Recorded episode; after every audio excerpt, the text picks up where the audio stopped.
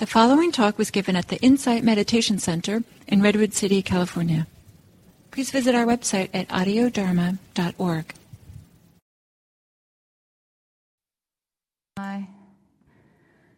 As you have a moment, maybe, um, so I know you guys have been here a few times. Corey, you've had more practice in the past. You've been to IMC. This is your first time. Have you done any meditation um, before? Of different of any kind? No, not, not Great, perfect. Glad you're here. And your name is Kevin, Kevin right? Okay. And um, I'm really bad with names. I know your face. Michael. Michael's been here. Hi, Roseanne. Good to see you. Welcome. If you feel like you want to join the circle, feel free. You can also stay right where you are. Yeah. So. Maybe since we're a small group, we can just start with names. Um, Tanya has already introduced herself a little bit. Um, my name is Dawn, Dawn Neal. And maybe just go around. Uh, my name is Nathan. Nathan? Okay. Michael. Michael? Kevin. Kevin? Elena? Debbie. Debbie. Hi, Debbie. Welcome, all of you. And we have Sally managing. Thank you, Sally. And Richard recording. Yeah. And for those of you who haven't been here before, there are two bathrooms, three bathrooms in the back over there. So please feel free to get up if you need to and veil yourself. There's also water over there. So is it um, it's our custom to take off our masks when teaching? It makes it a little bit easier for people. Um, but first, before I do that, I want to make sure there's nobody that has concerns about being in a space with somebody unmasked. We do have fans going, but we have filters, filters going, going, blue air filters going. Is anybody uncomfortable? That one isn't working, but um, all of the others in the room are. So. We have several standalones, and then we also have a HEPA filtration system that is going that has um, sterilization in it. That is running right now, right? Mm-hmm. Yep. So if we do unmask, it will just be the teachers unmasked. Everyone else in the group will stay masked. That's how we keep it safe. So. Could we get an opt in if people are okay with the two of us being unmasked? Okay. Okay.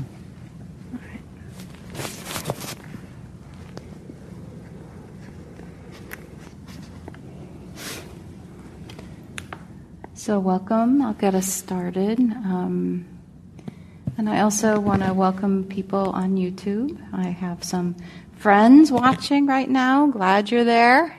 And I know there's some other people who had, you know, communicated uh, with IMC about attending YouTube. So um, Richard will be checking the chat um, for questions at specific times and writing the questions down, and we'll try and answer them as we can for those folks on YouTube. Um, uh, so I think one thing that is really important for me to acknowledge about this space is that um, Insight Meditation Center and everything that's offered here is um, all part of um, a result of generosity. And that this space um, is exists because of generosity. Uh, the teachings exist because of generosity. The um, maintenance of the place exists because of volunteers. It's all volunteer. And there's no such thing as, you know, um, membership application. You're a member if you want to be. And um, it's really it's really your choice to engage um, in the center as much as you wish. So we're all the caretakers of the space. It belongs to all of us. Another thing that feels important to say for people um, often, hi, come on in, is that um, the series that Dawn and I are, are, teaching, it's a series that's taught in a particular way, in a particular order, that's um, kind of tradition for the Western Vipassana insight meditation community. And um, we, it is, you know, meditation comes from Buddhism and other kinds of, you know, I mean, there's a lot of traditions that have meditation in some form or prayer or another. Um, but we'll talk some about Buddhism, but not a lot. You don't have to be Buddhist to be here or to practice meditation. So I say that because some people find it very helpful to know you don't need to leave any of your beliefs or practices outside of this space. You can bring them, keep them, and utilize the meditation practice in a way that works for you. So, Medif- meditation can be engaged with without Buddhism, but Buddhism can't be engaged with without meditation. Yeah. And kind of a simple. Um, simple way to talk about what meditation is.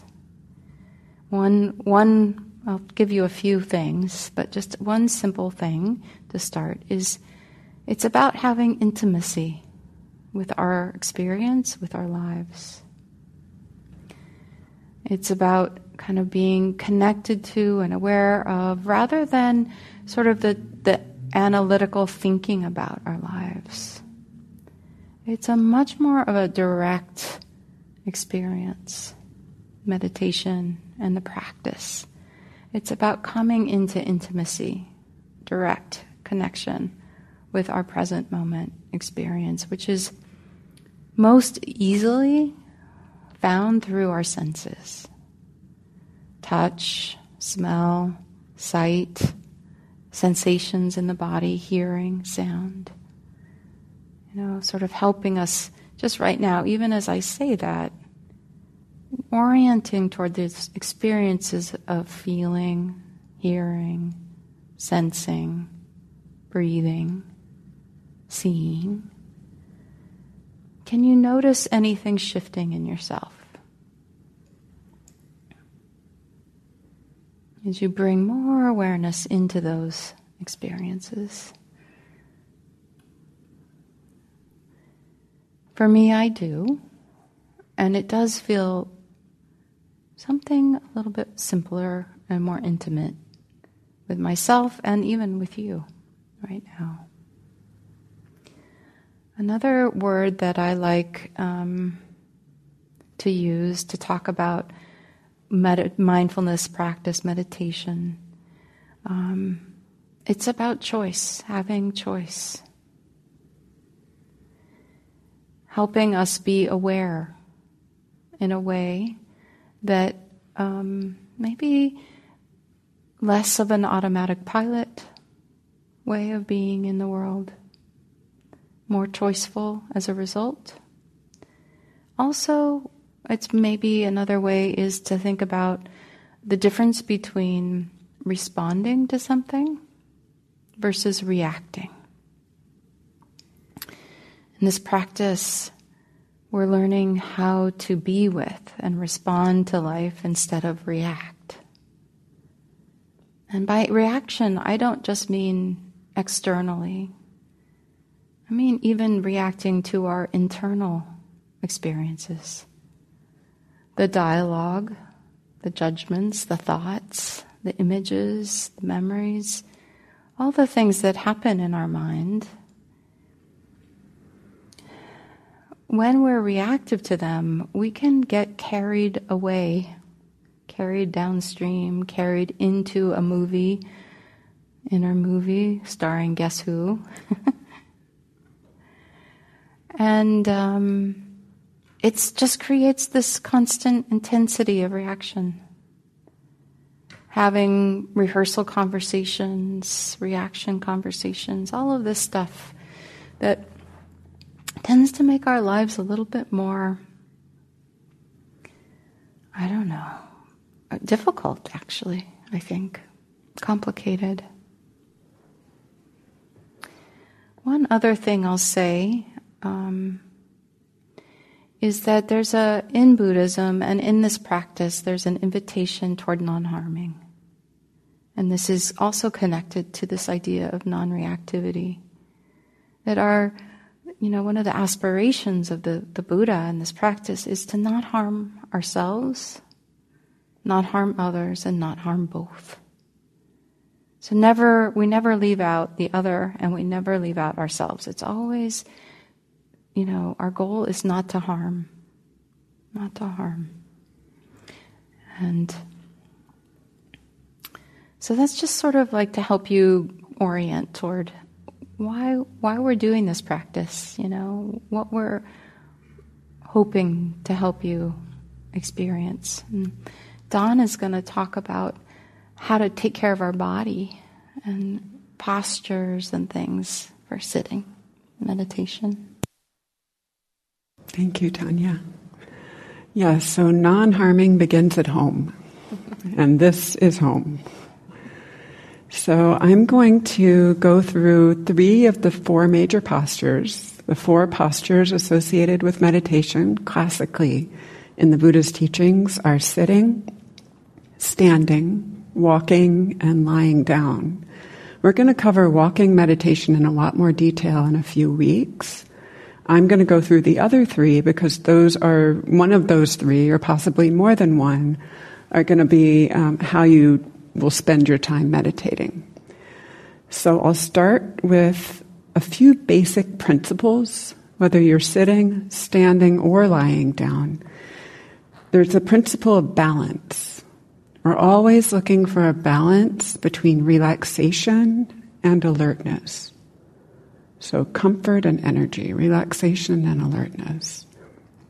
The second principle is that you should be able to breathe easily.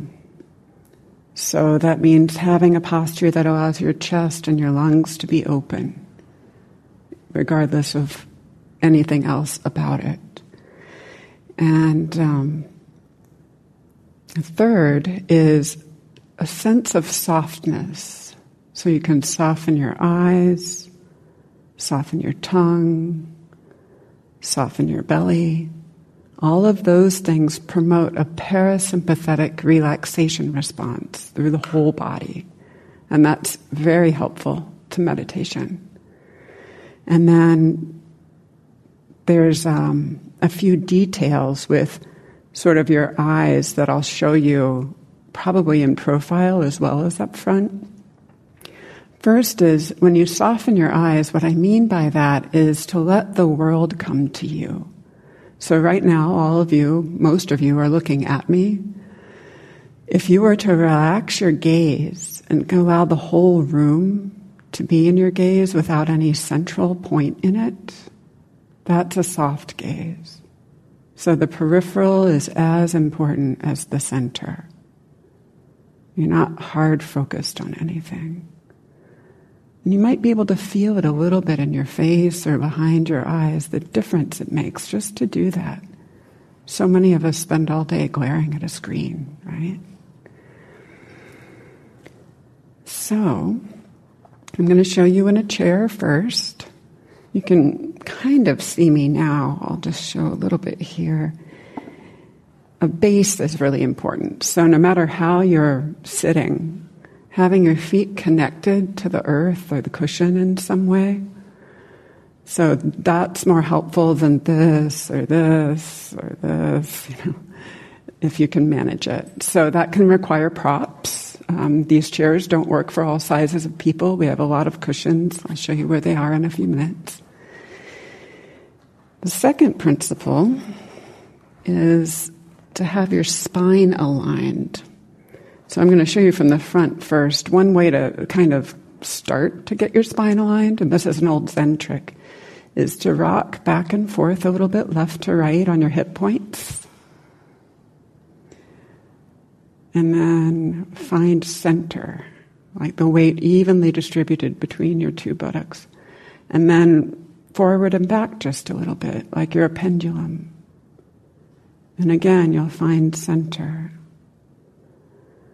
And then the ears roughly aligned over the shoulders. And you can imagine a string coming from the top of your head upward to the sky. Ever such a slight chin tilt. And I'll show you from the side as well.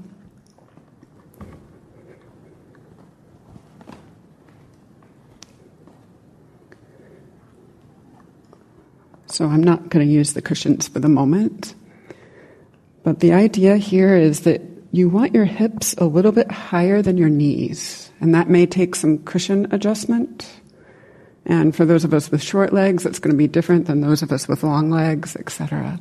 You don't want too much pressure here. I actually fainted once from that, so, you know, be careful. And you can use as many cushions as you need to behind your lower back or under your feet to kind of adjust. But the basic principle is to have a natural curve in your lumbar spine here and in your cervical spine. So, um, meditating like this or like this is going to give you neck problems and headaches. Okay? I'm exaggerating, of course, but Again, the thread up from the top of the skull, crown of the head, chin tucked just a little, eyes soft, down at a 45 degree angle, and then closing the eyes. Your hands can be natural on your lap. You can put them on a cushion as I have them now. You can put them on each other. But to choose a, a way that feels restful. Many of us in chairs find it's helpful to have a cushion or two behind the lumbar spine, especially if you've got back problems. But it's often helpful to have the upper spine separate from the chair. You can see there might be ever such a slight lift in the chest, too. Not to torque your upper back, but just to allow.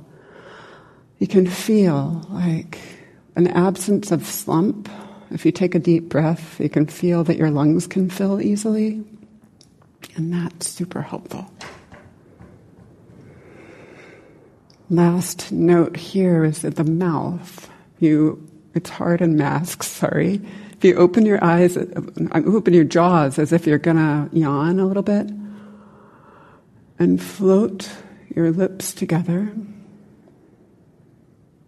your teeth can either be just barely touching or not even touching. And then the tip of the tongue can rest behind the teeth, the top of the mouth, the palate, and relax the rest of the tongue.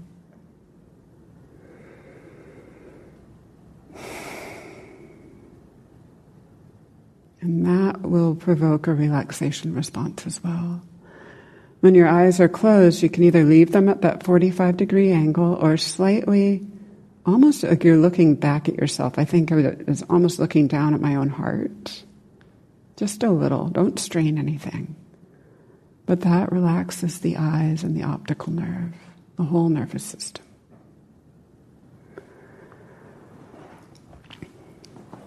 So, those are the basics. I'm going to show you on a cushion and a bench now. So hopefully um, we can adjust the camera so that it's easy for the people on YouTube to see. So I don't sit on a bench very often. I'll just be very honest about that. So you're not going to see the best bench sitting. But the idea here again is that the hips are higher than the knees you're stable, right? And um, you can take a cushion, either one of these or one of these little ones, if your hands don't rest comfortably, like this. And this, for many people, is a very stable posture, and it's helpful for a lot of people with back problems, actually. My preferred version is what is called in Zen circles seiza. So you take your zafu, that's this little round cushion, you stick it between your legs and you sit on it. And this just works better for my body. You can stack other cushions underneath it if it's not tall enough for you, and that'll work fine. So there. And then the last one, I'm going to show frontally. If I can keep my microphone on my ear. Excuse me.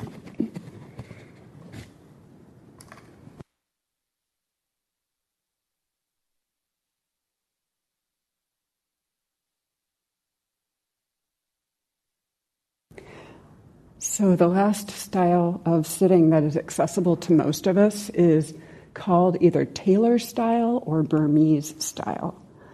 And it is sitting one leg in front of the other like this. If your knees do not touch the ground, you can use those little back support cushions to support them. If your knees really don't touch the ground, I suggest using more than one zafu underneath and getting higher or you can put it on its end like this and sit. But again, the principle is that your hips should be higher than your knees. And this helps prevent all kinds of hip issues, hip strain, knee strain. There are tricks to getting in and out. Placing. You want to avoid torquing your knees in this process. So that's the basics. There are also lotus and half lotus position. My body doesn't do them anymore, so I'm not going to demonstrate them, but there are plenty of examples online, particularly in yoga areas, yoga poses. So, those are the basics of posture. And um, if any of you recognized during that that you need extra support, you can dash out and get yourself a support cushion right around on the yeah, other side go, of this go. wall. Thank you, Dawn.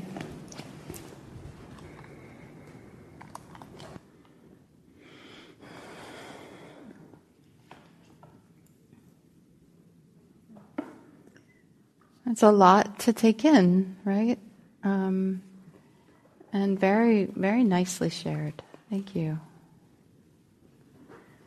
So, um, I'm going to take a little bit of time to talk about the first sort of, we teach mindfulness meditation in a progressive order. And so the first week we teach about mindfulness of breathing. Next week we'll teach about mindfulness of body. The third week, mindfulness of emotions.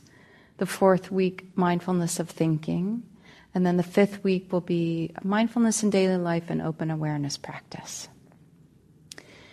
And so, you know, does that mean I'm asking you to sit here tonight and not have emotions, thoughts, um, or have body sensations? No, it, it, not at all. You're going to have all these things. What I want to invite you to do tonight and for this week, because it, it, it builds it's like, you know, building connection with your breath this week, like befriending your breath this week, like bringing it with you everywhere you go, like really getting to know breathing. And, and then next week we'll do that with the body and sort of kind of taking time, like going to tea with somebody and getting to know them better, right? Sort of just spending time with being aware of your breathing. And so it's more of a preferencing your awareness um, toward the breathing, this practice, this week, right? This part.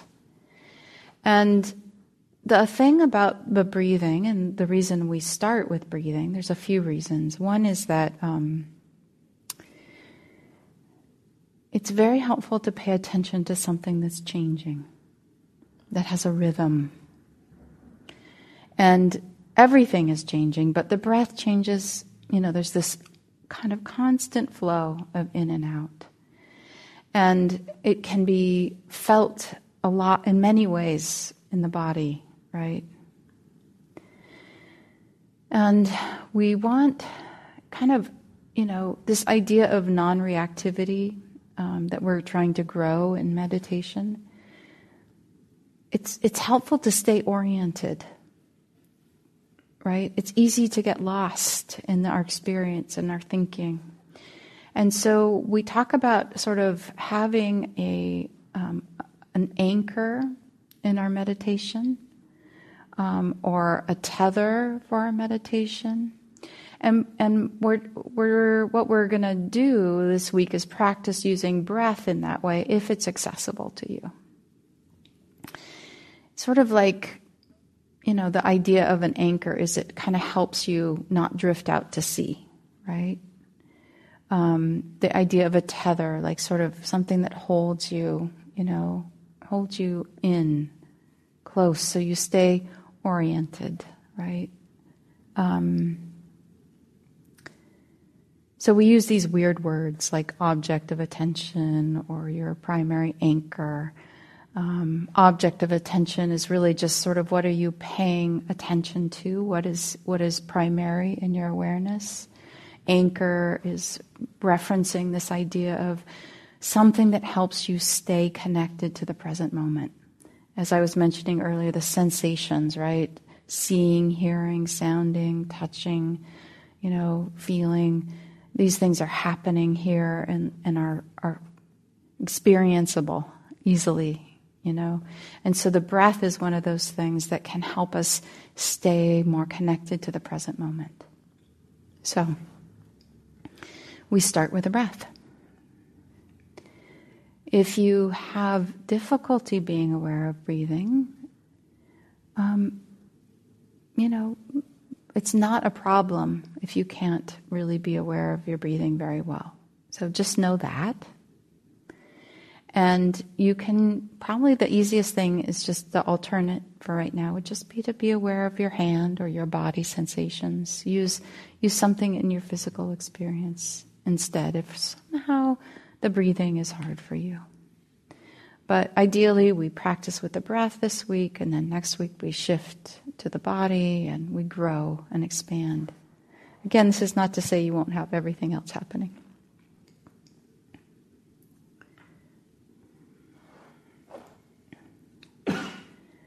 I just want to invite you now also to just answer silently in your own mind why do you want to learn how to meditate? Why are you here? Let's see what answer comes up for you.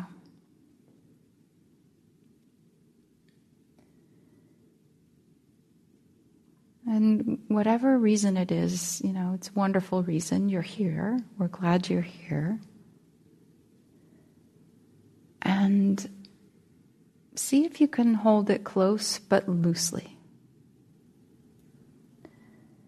Sometimes, if we get too attached to what we think is going to happen for us,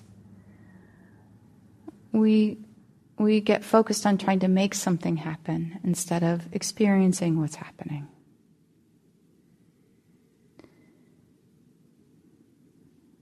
So, bringing a sense of curiosity and remembering this idea of non reactivity, like, how can I just become like, you know, how naturalists, you know what a naturalist is?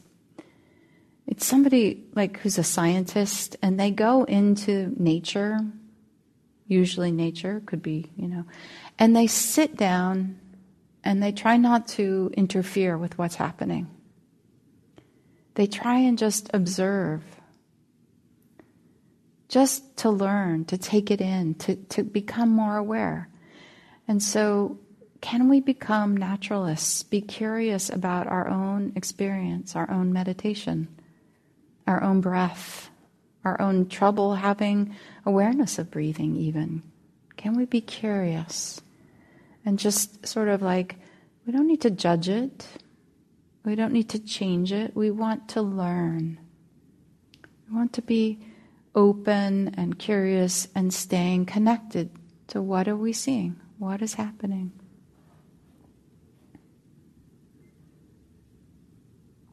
You know, it's said in the Buddha's teaching in the Majjhima Nikaya as one of the canons of the Buddha's stories and discourses, and it says the purpose of meditation,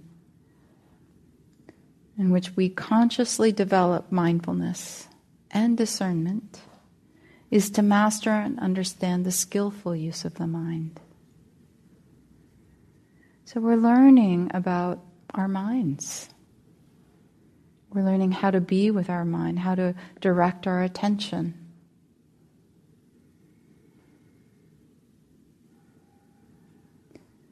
So, Dawn said something incredibly important when she started talking about um, this, you know, learning how to take care of ourselves at home, and home is in the body, right? So when we meditate, we are coming home. We're bringing our awareness to our home. And so our body is really, we're served well if our body is comfortable. Now, if we're too comfortable, we'll probably fall asleep. So that's why we work on this kind of combination of alert but relaxed. So it's finding the right balance. And sometimes, sometimes um, we have to be more relaxed because we're emotionally so tense or our mind is so busy. So, you know, your posture might change a bit from time to time, right? You might need to sit on the floor sometimes, sit on the chair another time, you know. But coming into this space, into inhabiting your body, that's how we start. And our bodies know how to breathe. We don't have to make ourselves breathe. We get to just watch. Watch what happens. And so we're going to move into a guided meditation here as I kind of am talking. We're, I'm already sort of starting in that way. So feeling your bodies, finding that posture, remembering maybe some of these things that Dawn taught us so beautifully, like oh, the softening, you know, oh, letting the eyes, oh, just sort of ah, receive, right, and then drop down at a 45 degree angle. And if you're comfortable closing your eyes. And feeling that lift from the top of the head. Feeling that there's a little bit of a curve in the small of the back and behind your neck. Letting your hands rest comfortably.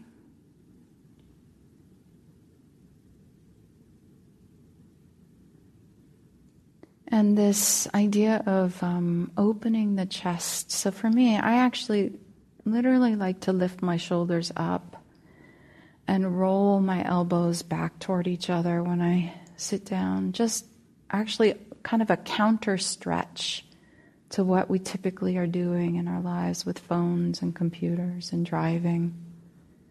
And then just press the elbows down to your side and kind of Rest your hands again. And here we are, we get to witness a breath.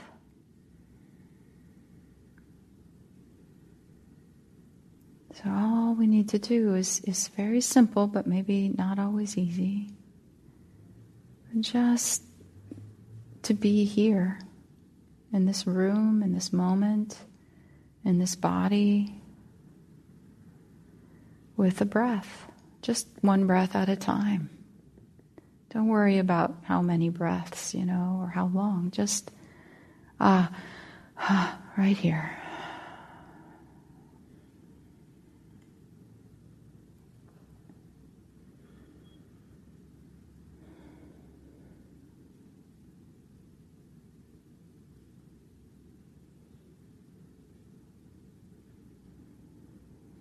And I find it helpful to be kind of clear with myself, to be clear with the mind. Okay, this is a period of meditation. May my mind and body align with my awareness.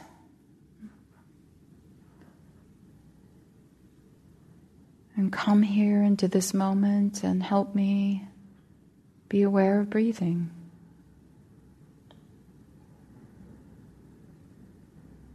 Can I give myself permission to not need to do anything else right now?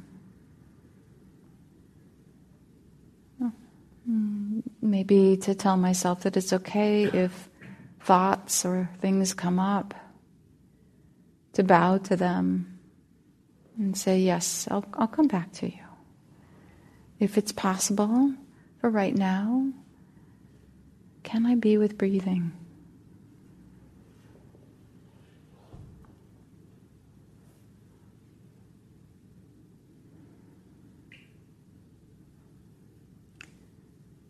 Giving ourselves permission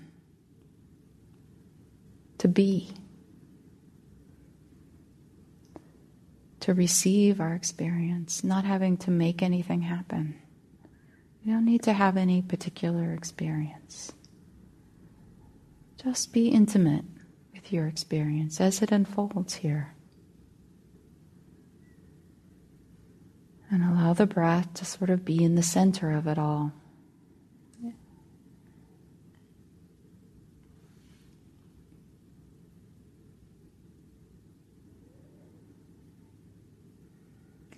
And during this meditation period, I'm going to point you to pay attention to different aspects of breathing, just to orient you, just to help you. It's not that you have to do all of these things, it's just to help you connect more fully. So you might start by noticing the feeling of the breath on the nostrils.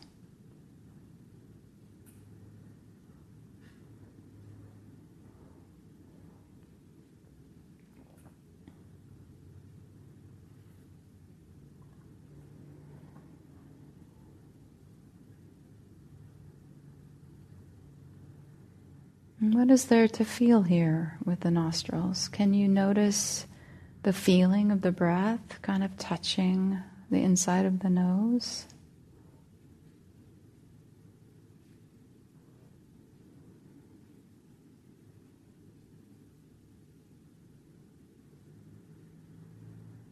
Noticing the difference between the feeling of the inhale and the exhale.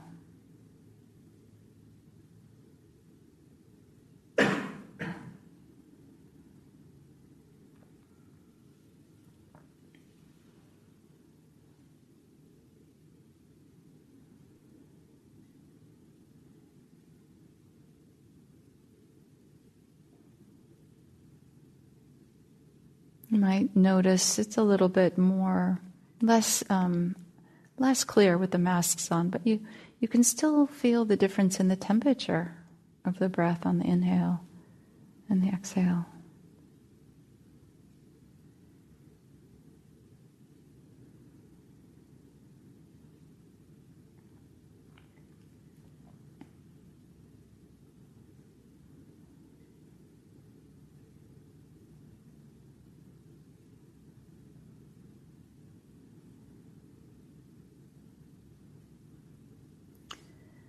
Can you feel the breath um, on the area just below the nose, on the upper lip?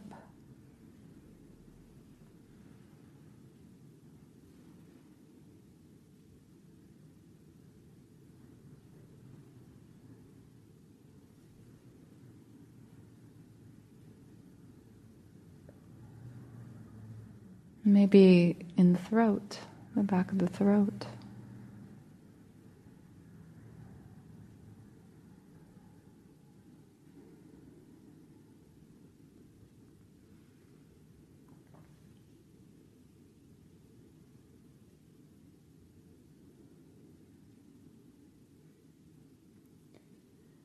Let's bring our awareness into our bellies. And if you'd like, you might even place your hands over your belly, your belly button area. And just give yourself permission to let your belly relax.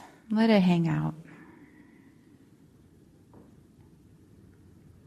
And see if you can feel your belly expand with your inhale. You might need to give yourself a little permission or a little help to bring your breath into your belly. A lot of us don't do belly breathing. We breathe higher in our chest. So maybe just imagine with the inhale your belly button pressing your hand out as your belly expands. And with the exhale, the hand pressing into the belly as your belly button reaches toward your spine. So, this conscious breathing for a moment just to help open up the diaphragm, the belly. Just taking a few more intentional, deeper breaths to help us feel that flow in the belly. Give ourselves permission for the belly to breathe in and expand.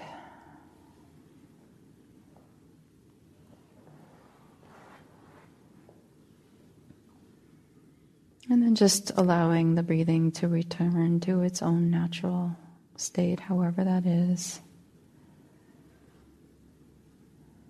And just noticing again the belly now and see if it's a little easier to feel the breath in the belly.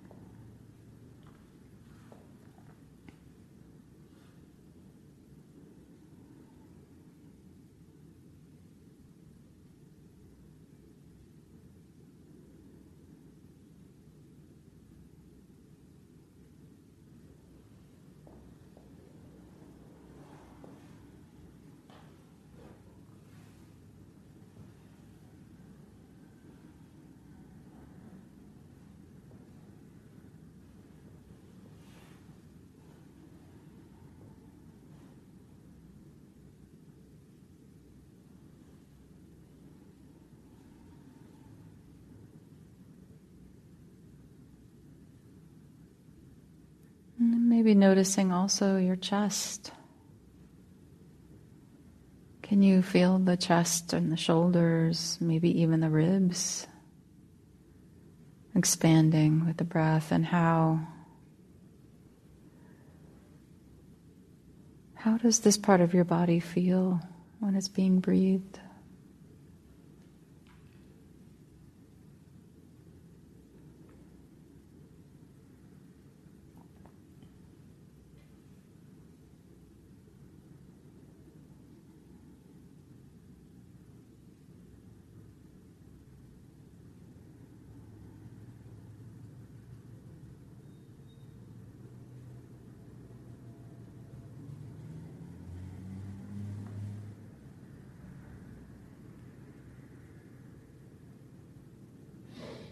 So we've been spending time kind of knowing different parts of where the body and the breath are impacted by each other. Now it might be interesting to sort of hold hold it all a little bit broader. Sort of allowing yourself to feel the whole sense of flowing the breath coming in and going out. Just seeing whatever sensations come into your awareness. More of a receptive experience than trying to focus in.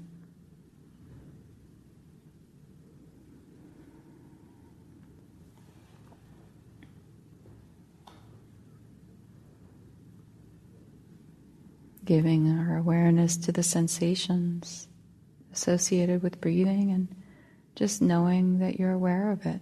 That's all. Very simple, very light, soft. And when the mind gets distracted and you recognize it, great, no problem.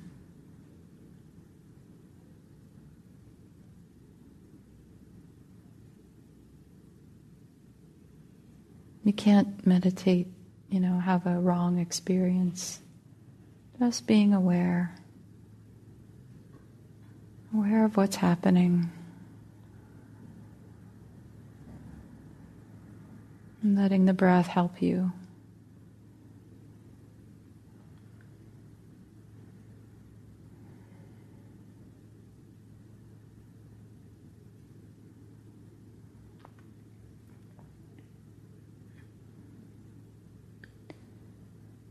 You know, it's possible to just sort of almost breathe through your thinking or breathe through a sensation or emotion. So, if other things are coming up, that's okay. Just see if you can't just sort of let them be there and let the breath flow right through.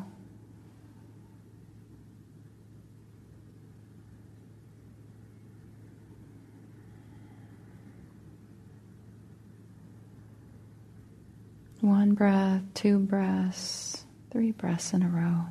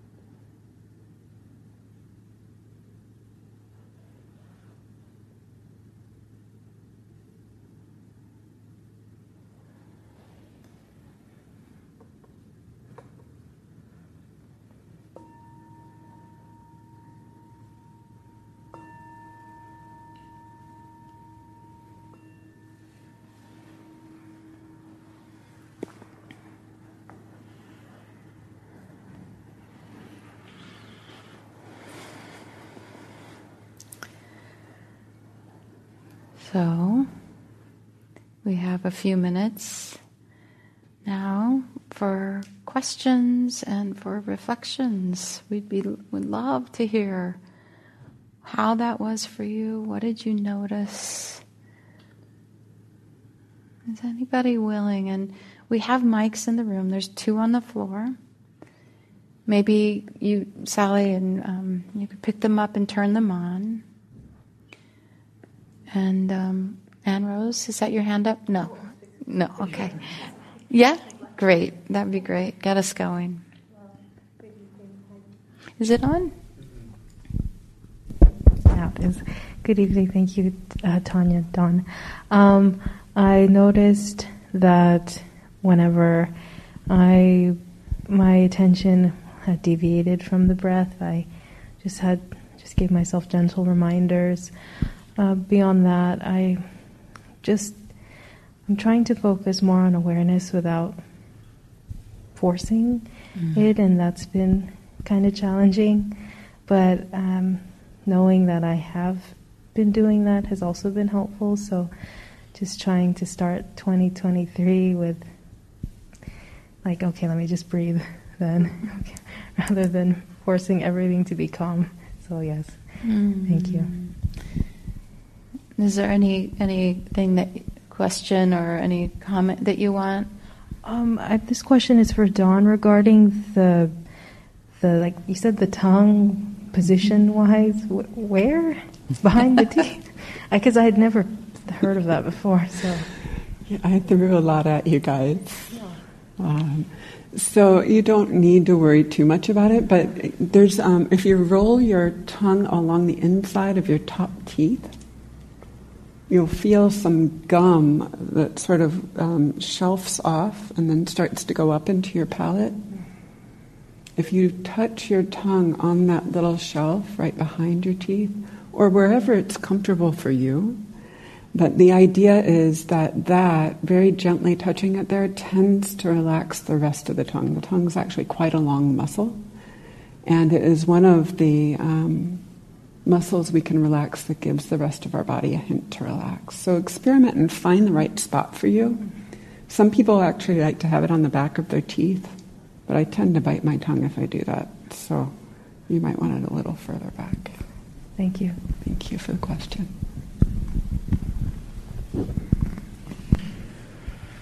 Thank you so much. I was interesting tonight because I started nodding off. Um, that doesn't happen that often. I guess maybe it's tonight, but it really took me out of the practice for sure when I, you know, I like kind of lose balance or so. Yeah, just any tips on that, or maybe should I just this time maybe just keep my eyes open, or because I was really uh, starting to fall asleep. I, I think you said something wonderful there. Just open your eyes, right? And um, and and okay. So tonight the naturalist observed sleepiness, right? So um, was it okay? Was it okay to be sleepy? I think. Oh yeah, I don't. I think I judged it as not okay. Uh-huh. Yeah, uh, it's like okay, I need to get some fruitfulness out of this, you know, and Yeah. I can't be falling asleep. Yeah. Yeah, so interesting. Yeah, and you know, I mean, obviously, if we drift off to a nap and La La Land, it's not really practicing, but there's a lot to be to observe about being sleepy. You know, there's there's stuff to learn there. Like a naturalist would want to know about what happens with sleep, all all all of it. And the trick is finding that interest and enough awareness so you don't just drift into the foggy land, right? Um, but yeah, it doesn't have to be bad or, you know, a failure. It's like, oh, yeah, this is a big part of our life is sleep. Yeah. Does that feel helpful? Yeah, I'll keep my eyes open tonight. Yeah, yeah. Standing up, you know, taking your coat off.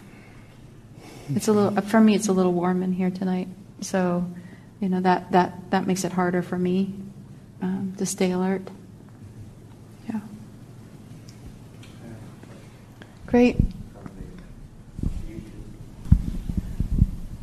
From uh, Margie, how can we deal with tension in the face during meditation that is hard to release and very distracting? Mm-hmm. You want to take that one? Sure, I can start with that one. Um, thanks for the question, Margie. The, um, the first thing you may try is um, before meditating, giving yourself a little face massage, actually. Um, I'm going to turn off my mic for a second and just demonstrate.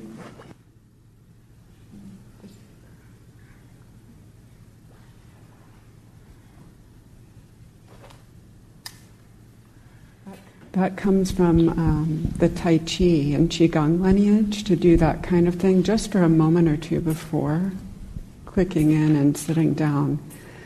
The next is to um, let yourself maybe yawn or do another relaxation response in your face.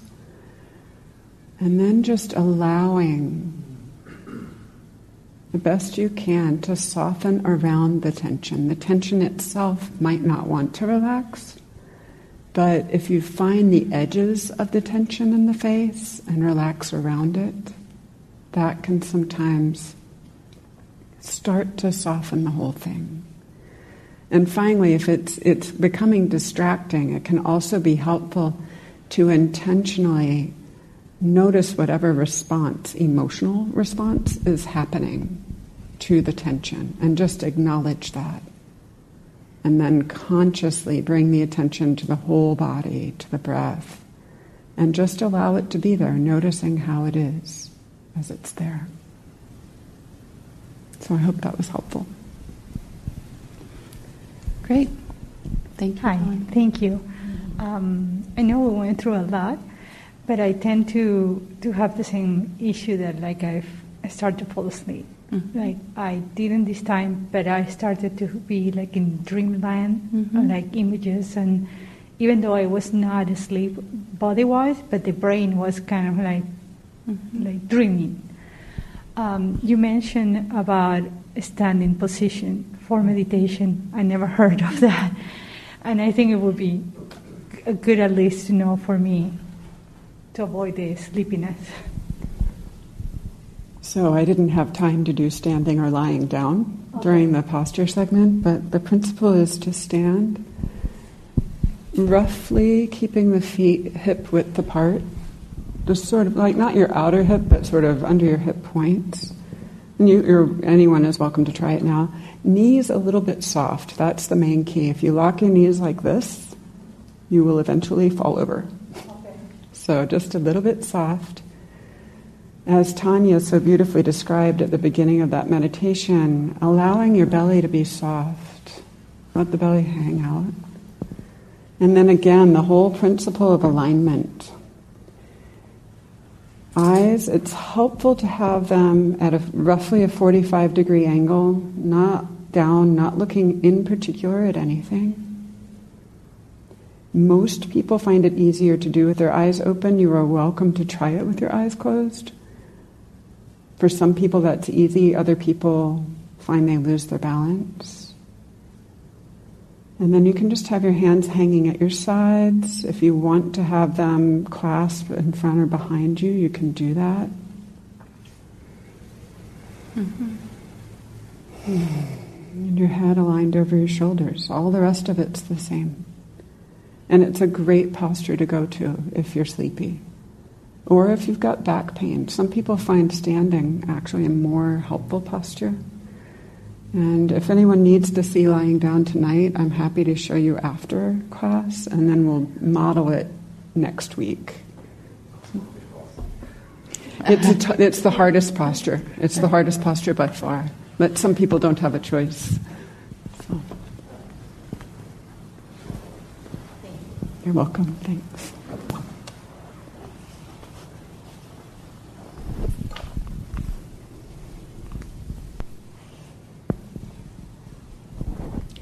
So, um, I'm going to take a few minutes to talk about establishing a practice at home. So, I'm going to cover a couple of things. The first is the sort of overall approach, and the second is what you actually do, which Tanya covered it beautifully in some detail, but I'm going to reinforce um, sort of at a high level some high points. So, first of all, it's like establishing any other new habit or new routine, right? So it's helpful to give yourself some structure and do a little bit of planning. It's nice to pick or create a designated spot in your space that's just for meditation or primarily for meditation.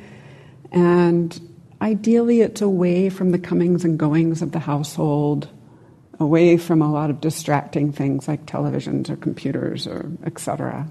Not a good idea to keep your smartphone right there, you know, some basic elements. You can set it up in a comfortable way as you experiment with finding the meditation postures that work for you. And like, get yourself a timer, that kind of thing. And then um, I would say, like, just even the corner of a room is fine. But just to have a spot you know you're going to go to and experiment around and find it. And it's okay to be creative. So, for example, a friend of mine had a horrible commute to work. He was a dedicated meditator and he got up really early. So he flipped it. He, met, he drove to work first and then he meditated in the server room at his job because he knew no one was going to walk in there before work hours and disturb him. Um, another friend who didn't have any time off work would go into the bathroom and meditate for 10 minutes because no one's going to bother you in there. Right? So, home is ideal, but there are other options, right? Most people find a consistent time of day is helpful. So, to just make it a routine and make it part of your routine, you know, like get up, brush my teeth, go sit, something like that. And for many of us, as I just alluded to, first thing in the morning is really helpful. I would even say for most people. So maybe it's after the morning cup of tea, but definitely before the news, the email, the social media, all that kind of stuff. And that is helpful because our minds aren't quite as busy then and cluttered. So you can experiment for yourself. That is not a time that works for everyone. So find what works for you. A really helpful piece of advice I got early on was to commit to a flyby to my meditation spot every day. One teacher of mine called it get your butt on the cushion, even if it's just for one or two minutes. Often it will turn into more than one or two minutes. And you, can, you, know, you can commit to the 10 or 15 or 20 or 30. While you're considering what you're able to commit to, also it's a good time to start proactively identifying any potential challenges that might come up for you if you know what they are. Like one student of mine had a puppy. So one of her challenges was meditating with the puppy.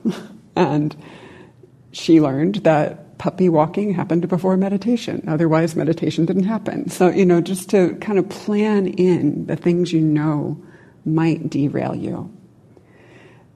There's also creating a contingency plan. So, for example, maybe you want to meditate in the morning and for some reason it doesn't work that morning, it might be nice to have set aside the same amount of time in the evening as a backup plan to do that sit. And then if you do the morning practice, you either have the option of doing a second practice or you get an extra 20 minutes. Great, right? So to know what your own potential challenges are and to sort of troubleshoot them in advance a little bit maybe even enroll a friend or bring it up here in class. It's always okay to begin again if you miss a day. It's always okay. Missing a day, fine. Start the next day. And always start over. Start over. In general, not letting the perfect be the enemy of the good, right? Do what you can.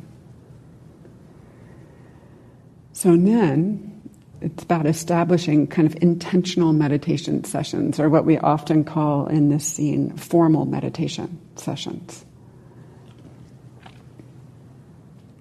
Pick your posture, whatever it's going to be, and then it's helpful to start off with a conscious reflection.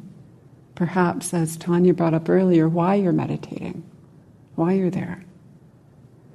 And then I find it really helpful to set an intention or a resolve. Can't remember the language Tanya used, but to be clear that this is a time for meditation, to kind of tell my mind that. So it doesn't go off and have a thinking party for 20 minutes, right? But to set that intention to be present for moment to moment experience, just the best you can. It's also supportive to very intentionally then go through the more detailed setup of the meditation posture, whatever it is, like we did tonight. You know, soften the eyes, the tongue, aligning your body, maybe doing this. It's like you set up a little routine for yourself. And after not very long, that routine starts to tell your body, oh, it's time to meditate. And you'll be amazed, your mind just starts to kind of go into that. It's again setting up that little habit. It can be almost like a little ritual, right? And then at the end of each formal meditation session, to end with a conscious reflection. Maybe reflecting back on how that was, how good it felt, how appreciative you are that it happened. And then something I neglected to say at the beginning is um, when you do set up your initial posture, when you do sit down, one of the most helpful things to keep in mind is an allowing, kind attitude. I think of it as the internal posture, the internal stance. Soft, appreciative, allowing. We learn a lot better that way. Just like if you're trying to teach a puppy to come and you whack it on the nose, it's not going to keep coming. If you give it a kind word, if we give our minds a kind word when they come back, they like to come back more often. And then I'll just say finally, um, it's a real gift not to have big expectations at first. The first year I started meditating, I didn't realize what a gift it was at the time. That I had no expectations at all for what was supposed to happen on the cushion, other than that I was supposed to show up there and more or less follow my breath. And the reason I had started meditating was to deal with the physical issue. The physical issue did not get better, but I kept meditating because I noticed the difference in the rest of my day. And that was enough. So now and then to stop and reflect back on, oh, how am I the days I meditate versus the days I don't?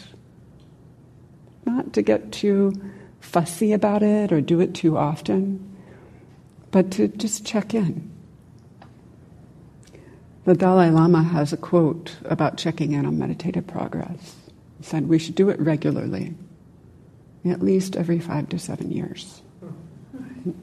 So, to not be too hard on ourselves if we're not noticing changes right away. So, those are some thoughts about establishing the practice at home. And with that, we're going to go into another short guided meditation, another one.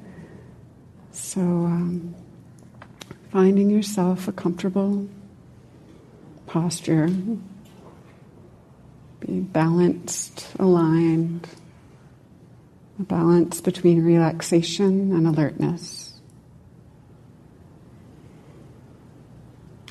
And setting the intention to be present for your moment to moment experience.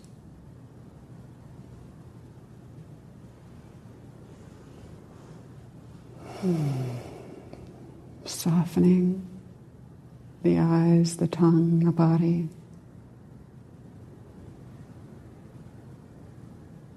You're noticing the sensations in this body. throughout the whole body at first warmth or cool pressure, contraction or relaxation.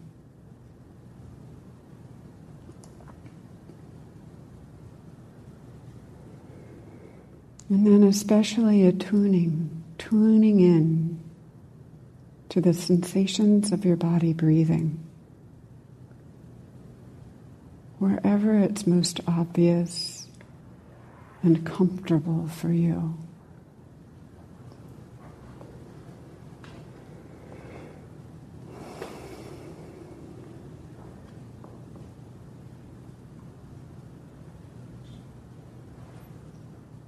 Breathing is the home base or anchor, the object of attention.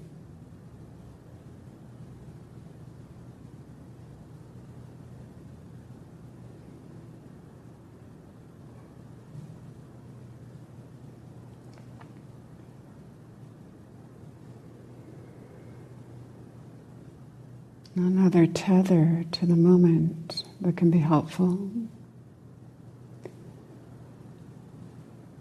Is to very softly in the mind use a single word or a short phrase, acknowledging. Breathing in when breathing in and breathing out when breathing out. If you're noticing the breath at the belly or the chest, it could be rising on the in breath, falling on the out breath.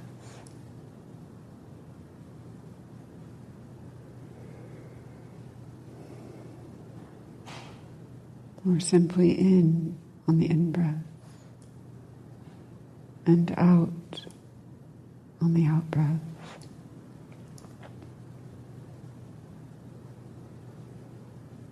Keeping most of the attention on the sensations, the lived experience of this breath. A very light touch to the note.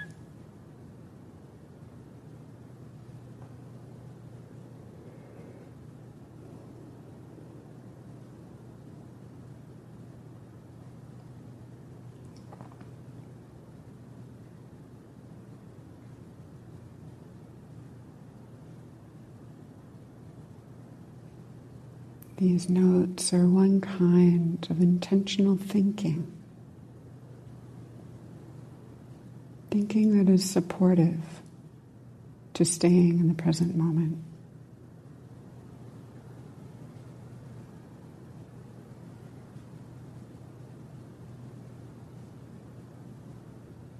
You may notice other thinking swirling around in there.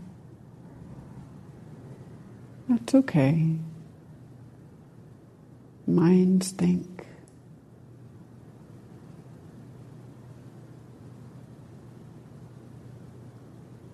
The invitation is to allow all other thoughts of then and there, future and past, to fade into the periphery, the background. And allow awareness of breathing, awareness of this moment to be in the forefront of attention, the foreground.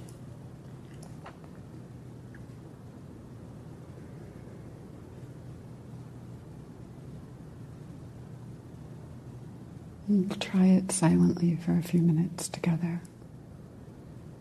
And then I'll chime in again near the end.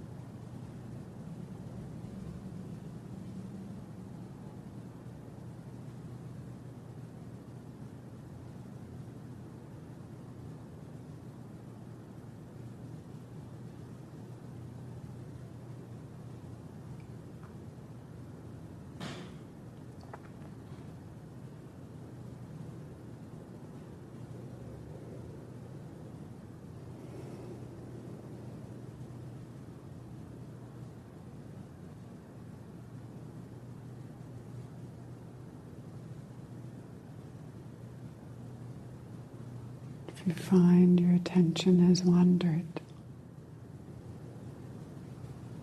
appreciate the return of awareness and gently, kindly return your attention to this moment, this breath.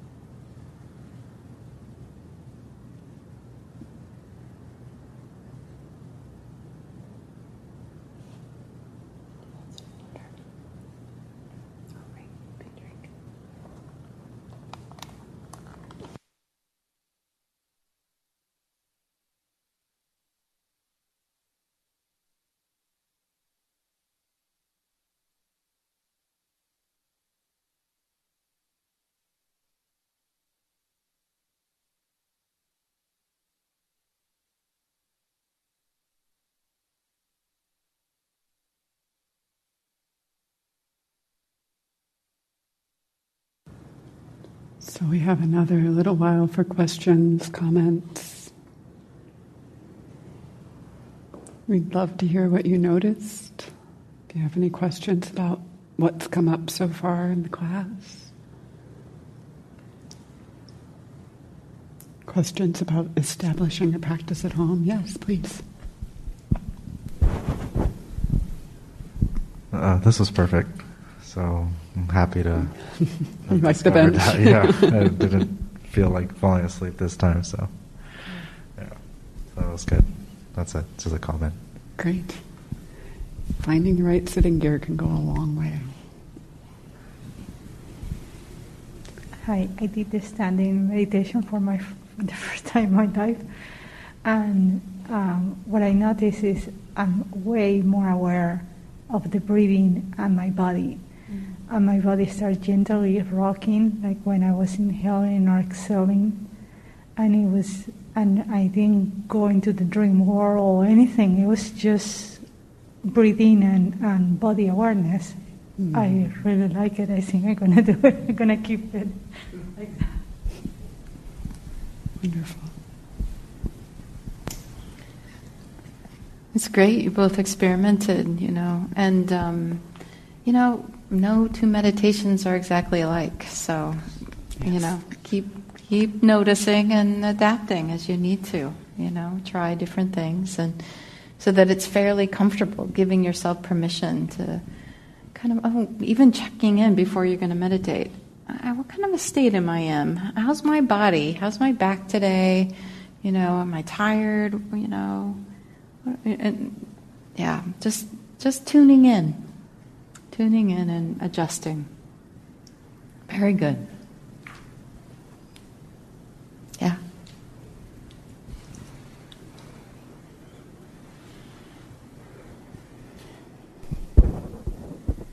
Hi, thank you. Um, I was just going to say that I could definitely feel a difference after these two small meditation sessions and the past week my anxiety has been pretty bad which usually affects like my appetite.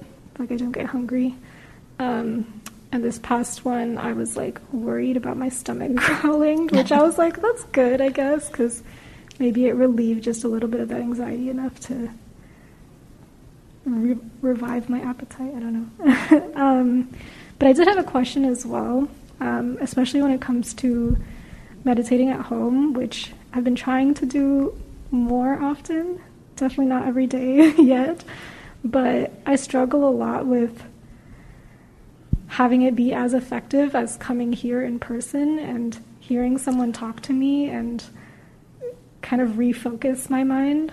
Um, and there's some things I do, like I try to listen to some of the recorded sessions on YouTube, uh, other sessions that are more guided so that I can incorporate that. But I just, it still doesn't feel like I'm able to relax and let go and focus as much as I am in person here. So I was just curious if there's any advice or steps towards getting there um, at home.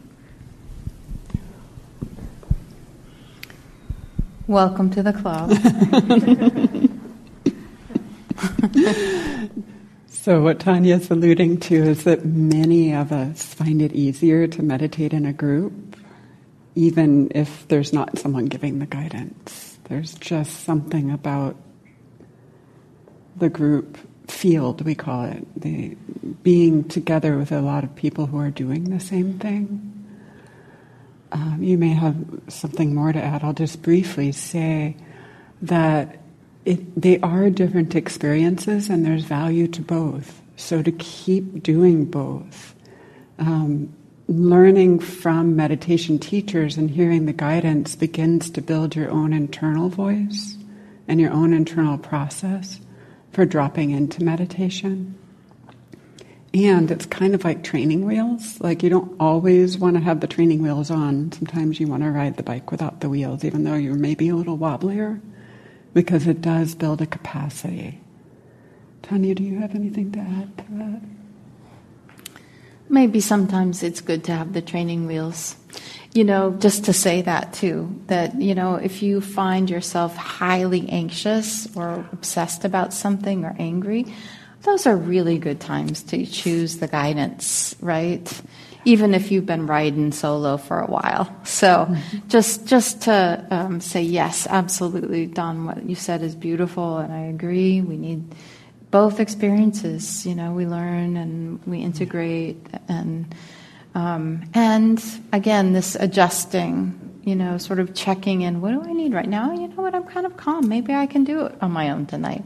You know, um, or looking at how long you're doing it for as well. So, um, giving yourself a sense of, like, I can do five minutes. I'm, I really feel confident I can do five minutes. And, and having some experiences being confident, you know, maybe it's hard, but maybe you cry, maybe whatever, but you can get through five minutes. You know you can get through five minutes, you know, and do that for a while. And then maybe it, it's like, okay, I can probably do seven or ten, you know, just sort of working with yourself. Um, and giving yourself some experience of competence. You know, it doesn't have to be amazing. Just, I can, okay, I can do it. I can do it.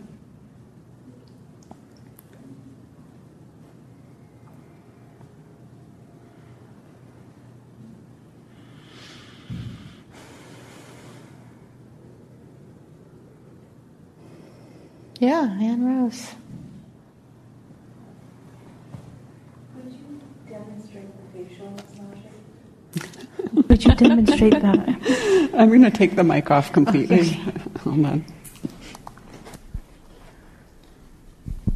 Just to name that this comes from a different meditation lineage that I started before I was a Buddhist meditator, which is I was a Tai Chi practitioner for many years. So this isn't in the Buddha's instructions. It, it comes from that lineage.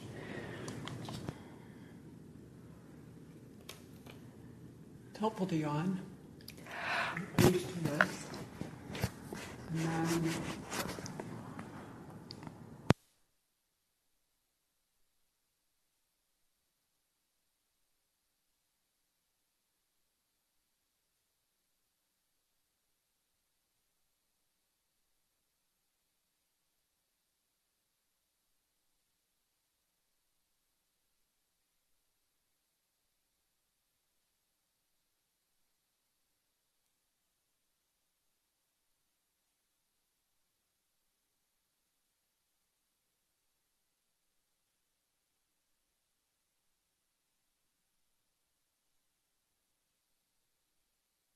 showing?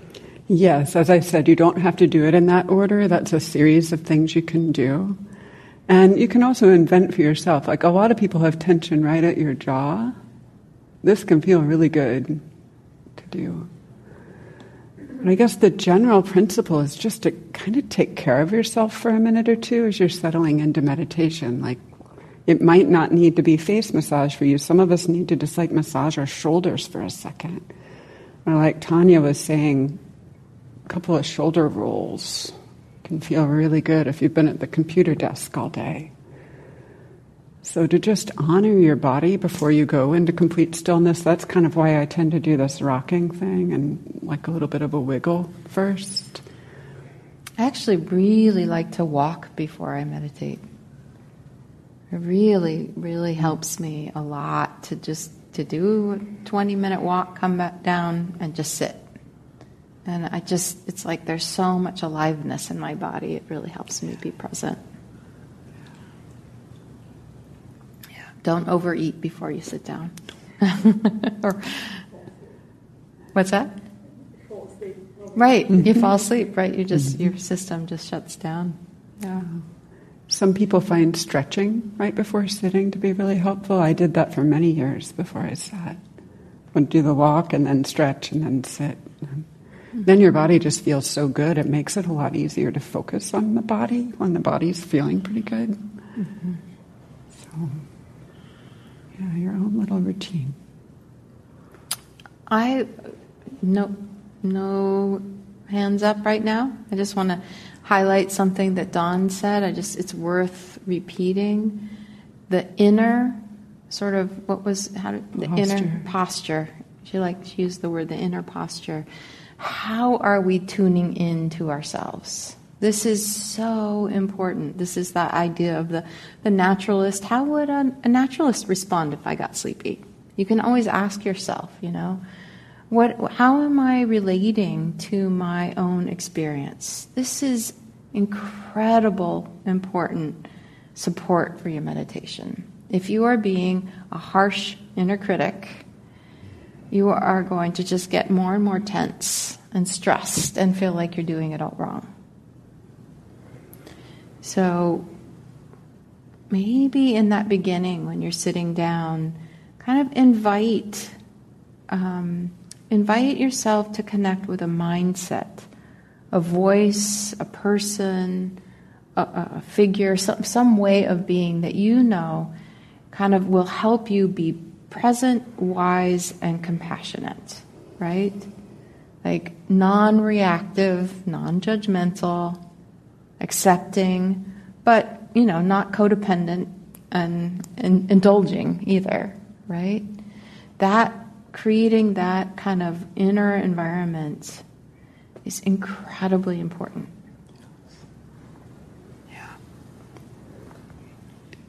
I'll just lift up. Tanya has used the metaphor of naturalist really beautifully a few times.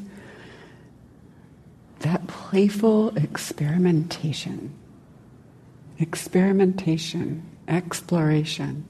You can't get it wrong, just get interested. Get interested.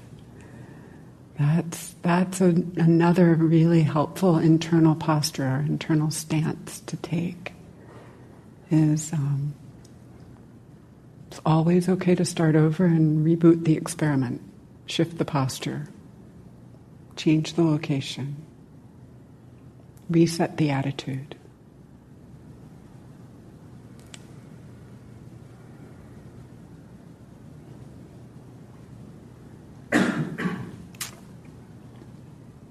Shall we shall we wrap up or does anyone have anything else they want to share or reflect or ask?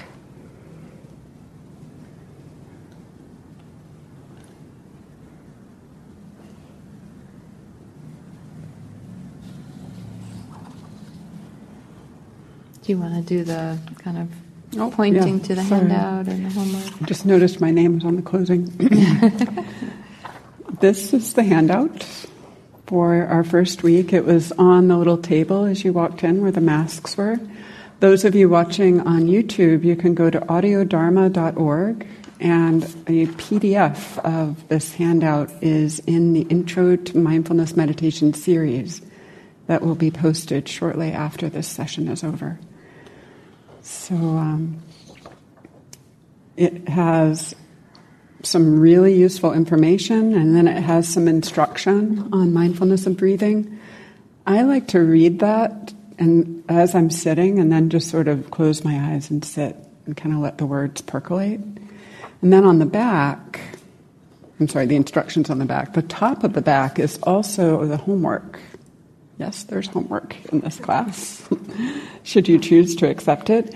And that is to do a 20 minute session of meditation each day. Okay. And um, the second bit of homework is to remain mindful during some kind of routine activity. Washing your hands, washing the dishes, brushing your teeth, taking a walk, like a simple walk, maybe to the bus or wherever, right? But to just be in a simple way present and aware. And then the third thing is for one half hour period, sometime during the week, pay careful attention to your posture as you go through your activities. And without straining, take a posture that's alert and upright, relaxed, just like we were talking about with the meditation postures. And just notice what happens to your mood, your thought, your feelings, what happens to your internal world as you bring more attention to your posture. So, that's your mission, should you choose to accept it. And um, the recordings are available on YouTube and on audiodharma.org if you want to refresh yourself on any of this stuff. So, thank you very much for coming tonight, for being with us, live or online. And it's a real delight to have you and your presence and your questions and your interest. And, um, appreciate that you're interested in learning about this.